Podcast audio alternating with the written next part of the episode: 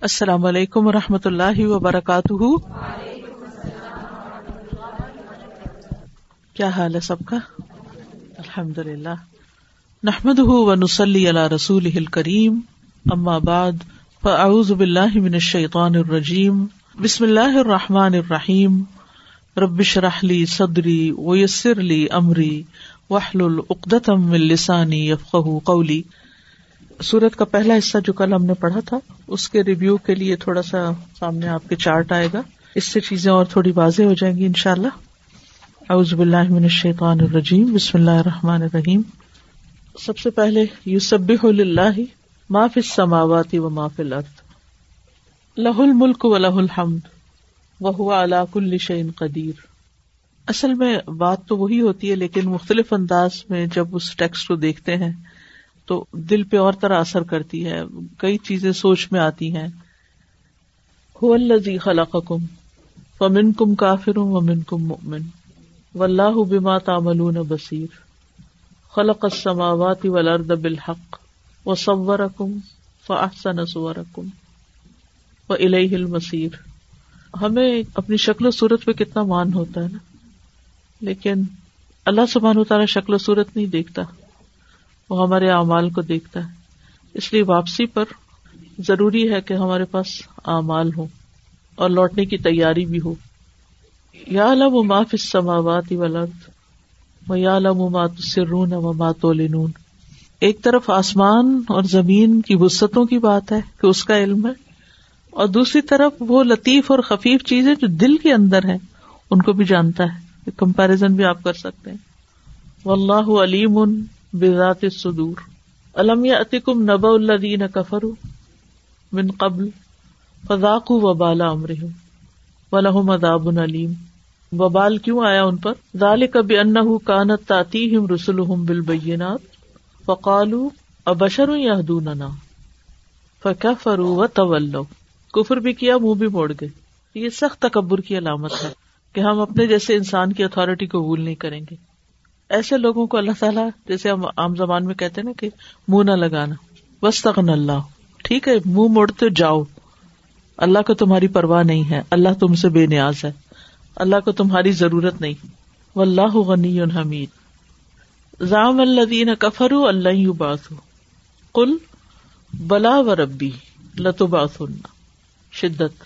تم لتنبا ان بما امل تم و ذال کا اللہ یسیر فآمنوا باللہ و رسول ون نور اللہ و اللہ بما تعملون خبیر. کے ایمان لائے ہو یا نہیں. یوم یجم کم یوم الجم کا یوم التغابن. یہ یوم الجم جو ہے، یہ یوم التغابن ہے. یوم التغابن یا تغابن کا لفظ قرآن مجید میں ایک ہی بار آتا ہے. لیکن بہت ہی اس میں ڈیپتھ ہے. میں کل سے مسلسل اس پہ غور کر رہی ہوں. بہت سی چیزیں میں نے پڑھی ہیں، دیکھی ہیں، سنی ہیں. لیکن جتنا زیادہ میں اس کے اوپر غور کر رہی ہوں، اتنا ہی زیادہ یہ ڈرا دینے والی چیز ہے۔ غبن کا لفظ جو ہے، کل ہم نے جیسا کہ اس کے بارے میں پڑھا، غبن میں نقصان ہے۔ ٹھیک ہے نا؟ کمی ہے، غفلت ہے، بھول ہے۔ اپنے حصے سے محروم رہ جانا ہے۔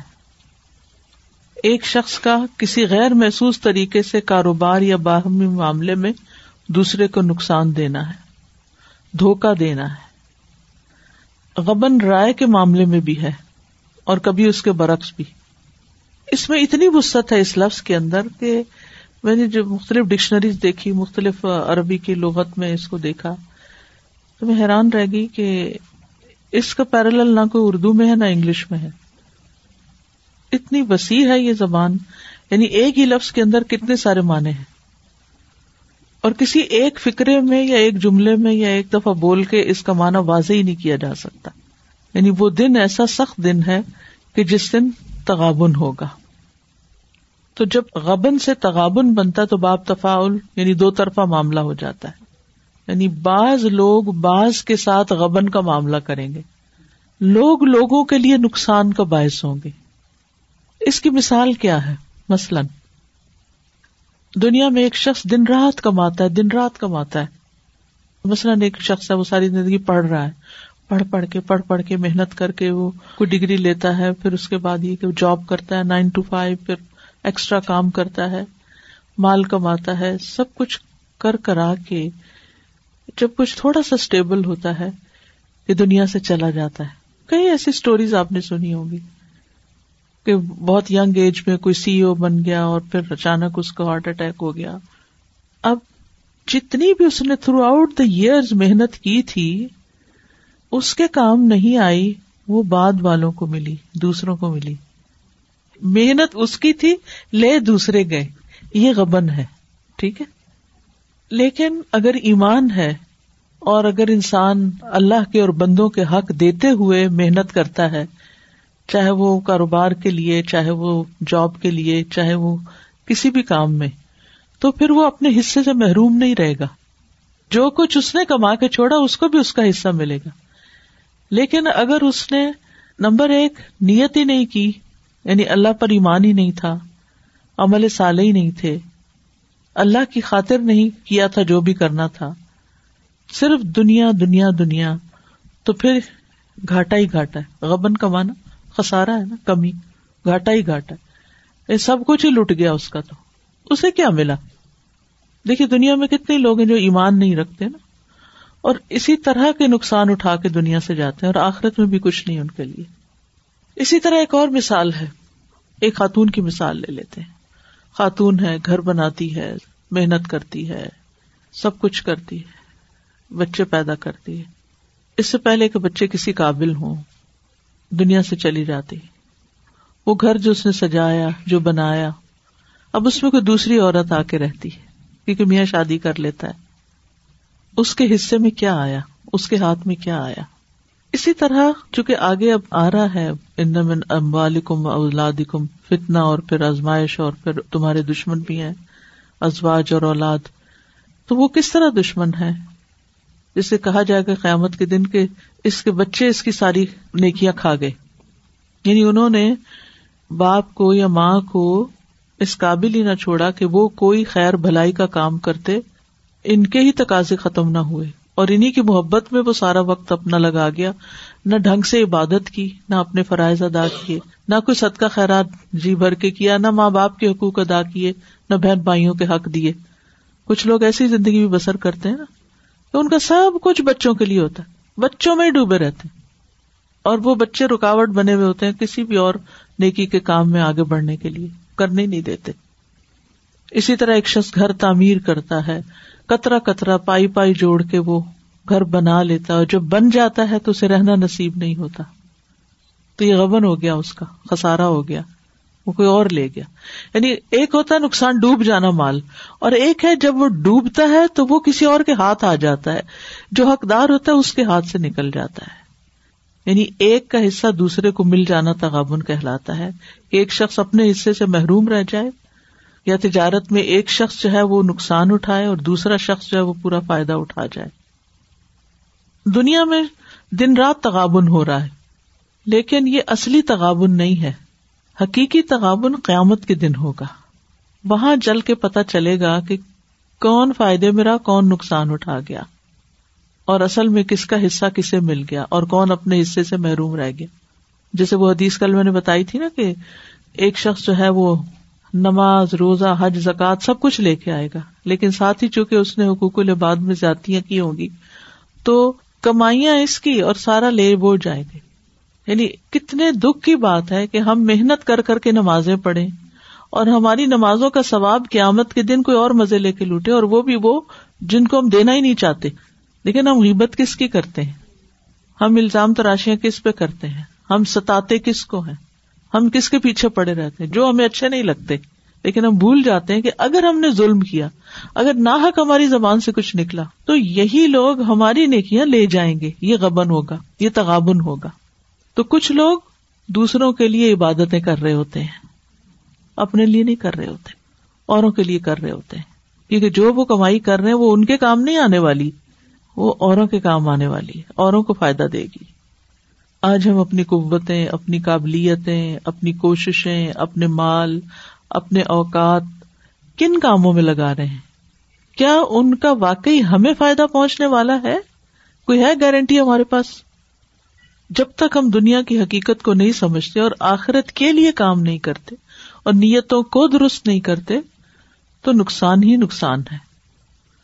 پھر وہ مانا تو آپ کو یاد ہی ہوگا کہ جنت والے جہنمیوں کا حصہ لے جائیں گے جنت کا اور جہنمی جنت والوں کا حصہ لے جائیں گے جو ان کا جہنم میں تھا۔ تو آج دنیا میں کسی پر کسی بھی طرح کا ظلم جو ہے وہ بہت ناروا ہے کہ کسی کا مال ہتھیار لینا، کسی کی عزت پہ ہاتھ ڈالنا، زبان کھولنا، کسی کے ساتھ کسی بھی طرح کی زیادتی کرنا۔ عام طور پہ آپ دیکھیں کہ سسرالی جھگڑے جو ہیں، خاندانی جھگڑے، کیا ہوتے ہیں؟ چھوٹی چھوٹی باتوں پر جھوٹے الزام لگا کے دوسروں کو ڈی گریڈ کرنا اور ذلیل کرنا۔ اور بعض اوقات جو کمزور ہوتا ہے، وہ خاموش بھی ہو جاتا ہے۔ اور کچھ لوگ ان کو دباتے بھی رہتے ہیں۔ لیکن اب کیا ہوگا؟ کل سین الٹ جائے گا۔ اب یہ جو مظلوم ہے، وہ ظالم سے ساری نیکیاں وصول کر لے گا۔ اور اگر پھر بھی پورا نہ ہوا، تو پھر اس کی گناہ اس پہ ڈال دیے جائیں گے۔ رسول اللہ صلی اللہ علیہ وسلم نے فرمایا، کوئی جنتی جنت میں اور کوئی دوزخی دوزخ میں اس وقت تک نہیں جا سکے گا۔ جب تک کہ اس ظلم کا بدلا نہ چکا دیا جائے جو اس نے کسی پر کیا ہو، حتیٰ کہ ایک تھپڑ کا بدلا بھی دینا ہوگا۔ اور یہ تھپڑ چاہے آپ اپنی اولاد کو مار رہے ہوں ظلم سے۔ ہم نے ارض کیا کہ یہ بدلا کیسے دیا جائے گا؟ جبکہ قیامت میں ہم ننگے بچے ہوں گے نہیں ہمارے پاس تو کچھ بھی نہیں ہوگا۔ فرمایا، اپنے اعمال کی نیکیوں اور بدیوں سے بدلا چکانا ہوگا۔ تو کتنے ہی مقامات ایسے ہوتے ہیں کہ جن میں انسان دوسروں کے حق میں زیادتی کر جاتا ہے۔ اور چھوٹی چھوٹی باتوں میں ہم تبصرے کرنے میں چکتے نہیں، غیر ضروری ایکسٹرا باتیں کرنے میں، مبالغہ آرائیاں کرنے میں۔ کسی کا چھوٹا سا قصور ہوتا ہے، اس کو اتنا بڑا چڑھا کے بتاتے ہیں۔ تو یہ دن حقیقت پر مبنی ہے، ایسا نہیں ہے کہ یہ بس ایسی ہی بات ہے۔ الہی مسیر تو ہے نا، تو تم سب ایک جگہ اکٹھے ہوگے۔ اس کا نام یوم الجم ہے۔ لیکن یہ صرف جمع حاضری نہیں ہے، بلکہ رالے کا یوم التقابن ہے۔ یہ ہار جیت کا ہے۔ آج دنیا میں جیتنے والے کل ہارے بیٹھے ہوں گے، اور آج ہارنے والے کل جیت بھی سکتے ہیں۔ تو اصل ہار جیت وہاں ہوگی۔ اور جو کوئی اللہ پر ایمان لائے گا اور نیک عمل کرے گا، دو شرائط ہے یہ کب پھر ان سی آتی تو نیکیاں جو ہے برائیوں کو دور کر دیتی ہے نا۔ ان الحسنات یو ضمن سیاحت وہ ید خل ہو جنات ان تجری منتاحت النہار خالدین افیحا ابدا۔ ذالک الفوز العظیم۔ ولدین کفرو و کزب بے آیات نا الاائے کا صاب النار۔ خالدین افیحا وہ بسل مسیر بدترین جگہ ہے لوٹنے کی۔ جہنم کی سزا جو ہے وہ بہت سخت ہے۔ تو آج ہمیں سوچنا چاہیے کہ کیا ہمارے پاس جو کچھ ہے، ہم اسے دوسروں کو دینا چاہیں گے؟ نہیں۔ انسان اپنی اولاد کو بھی زیادہ سے زیادہ کیا دیتا ہے؟ کتنا دیتا ہے؟ سب کچھ تو نہیں دے ڈالتا۔ لیکن کل ہو سکتا ہے سبھی کچھ دے ڈالنا پڑے۔ اعوذ باللہ من الشیطان الرجیم بسم اللہ الرحمن الرحیم يسبح لله ما في السماوات وما في الأرض. له الملك وله الحمد وهو على كل شيء قدير. هو الذي خلقكم فمنكم كافر ومنكم مؤمن والله بما تعملون بصير خلق السماوات والأرض بالحق وصوركم فأحسن صوركم وإليه المصير يعلم ما في السماوات والأرض ويعلم ما تسرون وما تعلنون والله عليم بذات الصدور ألم يأتكم نبأ الذين كفروا من قبل فذاقوا فذاقوا وبال أمرهم ولهم عذاب أليم. ذلك بأنه كانت تأتيهم رسلهم بالبينات فقالوا فقالوا أبشر يهدوننا فكفروا وتولوا.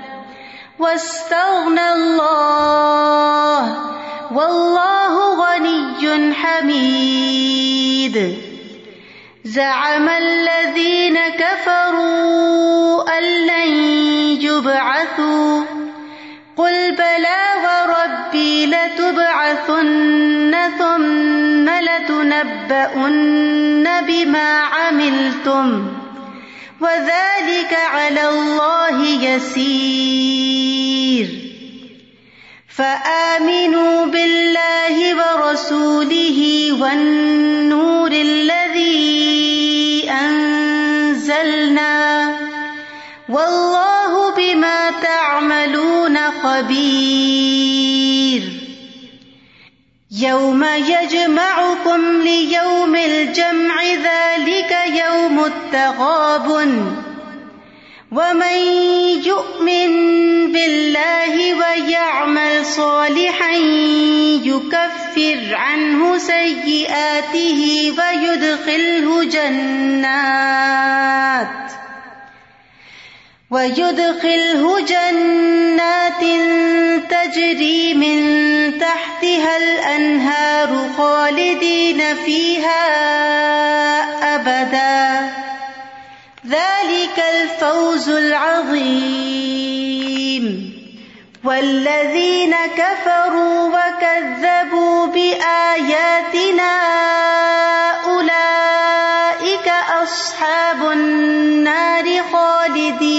فيها وبئس المصير۔ الحمد للہ اللہ کا شکر ہے کہ ہمارے پاس ابھی وقت ہے نا کہ ہم ایمان کے ساتھ عمل سالے کر سکتے ہیں۔ تو پیچھے جو کچھ ہو چکا یو کب پھر ان حسیہ آتی ہی۔ یہ کتنی بڑی خوشخبری ہے کہ وہ سب کچھ مٹ جائے گا، وہ ختم ہو جائے گا۔ اور پھر اللہ سبحان تعالی ہمیشہ کی جنتوں میں جگہ دے گا۔ تو اس لیے جتنی بھی ہماری زندگی باقی ہے نا، اس کو بہت سوچ سمجھ کے، بہت ہوش سے اور نیکی کے کاموں کے اوپر بہت فوکس ہو کے اس کو گزارے لمحے لمحے کی قدر کریں، ایک ایک دن کی، ایک ایک گھنٹے کی، پوری پلاننگ کے ساتھ کہ کس طرح پچھلے گناہوں کا بھی کفارہ کرنا ہے پچھلی کمیوں کو بھی دور کرنا ہے اور آگے کے لیے بھی کس طرح تیاری کرنی ہے۔ اللہ سبحان تعالیٰ ہمیں توفیق عطا فرمائے۔ جی استاذہ جی ایک تو یہ بات کہ جو ابھی ہم نے بات ساری سنی اس میں مجھے سورت العصر یاد آ رہی تھی کہ ان الانسان لفی خسر الدین امن وامل الصالحات و تواس بالحقی و تواس اور دوسری جو کل کی ہم نے پوری بات پڑھی تھی اس میں مجھے ایسا لگ رہا تھا جسے پہلی آیت اتنی جامع ہے اسی کی ڈیٹیل پوری ہے۔ کیونکہ جو چیز کل آپ نے فوکس کروائی نا، کہہ لیجیے کہ تدبر کا ایک نقطہ دیا کہ یو سب بھی اللہ معاف سماواتی و معاف اللہ آئی واز تھنکنگ ابھی ریسنٹلی ویسٹ سائڈ پہ جانے کا اتفاق ہوا تو نیچے سارے اونچے اونچے پہاڑ اور سمندر پیسفک اوشن پورا۔ سو آئی واز تھنکنگ کہ اتنے پہاڑ اتنے جنگلات اس میں سبھی جانور اور سبھی کیڑے مکوڑے ہوں گے۔ اینڈ اتنے بڑے بڑے سمندر ساری ہی مچھلیاں اور سی کے جتنے جانور جتنی کریشن ہے وہ سب اللہ کی تعریف کر رہی ہے اس کے مقابلے میں ہماری جو آبادی کا تناسب ہے وہ کتنا تھوڑا ہے۔ اس میں بھی ایک مخصوص ایریا ہوتے ہیں جہاں پہ لوگ رہتے ہیں۔ اس میں بھی کتنے لوگ ہیں جو ایمان والے اور کتنے کوفر والے ہیں اور اس میں سے بھی کتنے جو اللہ کی تصویر کرتے ہیں۔ جن کی زبانیں ذکر سے تر ہوں۔ زیادہ تر تو ہماری زبانیں دنیا ہی کی باتیں کرتے گزر جاتی ہیں۔ میں اصل میں یہی والی آیا ذالک الفوز العظیم پہ کل سے بہت سوچ رہی تھی اور میں یہ سوچ رہی تھی کہ اللہ نے اس کی کامیابی کیونکہ مسلسل ہمیں نظر آ رہی ہے اور ہم یہ جو آیت ہمارے پاس قرآن میں آتی ہے نا جنات ان تجری تحت یہ اتنی دفعہ ریپیٹ ہوتی ہے کہ ہم اس آیت پہ ایسے سمجھتے ہیں بس کوئی بات ہی نہیں ہے۔ جیسے ہم جلدی سے گزر جاتے ہیں۔ حالانکہ یہ ذالک الفوز العظیم اگر ہم اس کو سمجھ لیں تو دنیا کی کامیابی کے پیرل میں یہ کتنی بڑی کامیابی اور آج جیسے ہم سورج سجدہ جب وہ پڑھ رہے تھے تو سسٹر نے اتنی اچھی اس نقطے میں وہ بات کہی کہ فلاں تعالم و نفسن ما اخفی الحم تو میں کیونکہ اسی آیت پہ کل سے فوکس تھی ذالک الفوز العظیم پہ تو مجھے لگا واقعی ہم وہ نہروں اور ان کو نہیں جانتے، اس لیے ہم ان کے بارے میں کوشش ہی نہیں کر رہے۔ سازا، ابھی جب یہ کہہ رہی تھی نا کہ ظال کل فوز العظیم، تو مجھے اچانک کلک ہوا کہ اسی آیت میں ایک دفعہ ہے کہ ظال کا یوم التغابن اینڈ اس کے جیسے ورسز میں اپوزٹ میں آپ کہہ سکتے ہیں ظال کا یوم العظیم کے دو یعنی کانٹراسٹنگ چیزیں اور اس سے پہلے آیت نمبر سیون میں بھی اللہ تعالیٰ آخرت کی طرف وہ لگا رہے ہیں کہ اگر کوئی نگیٹ کر رہا ہے تو آنا تو ہے اور خبر بھی دی جائے گی کہ کر کے کیا لائیں۔ اور پھر نائن میں اگین جیسے یوم التغابن کی بات ہے، اور دونوں کے آفٹر میں مینشن ہے کہ کرنے کا کام کیا ہے، کہ ریسکیو ہے ہی نہیں ایمان، رسالت، نبی صلی اللہ علیہ وسلم کو یا رسولوں کو فالو کرنا اینڈ دین کرنے کے کام کے عمل سال ہے بالکل۔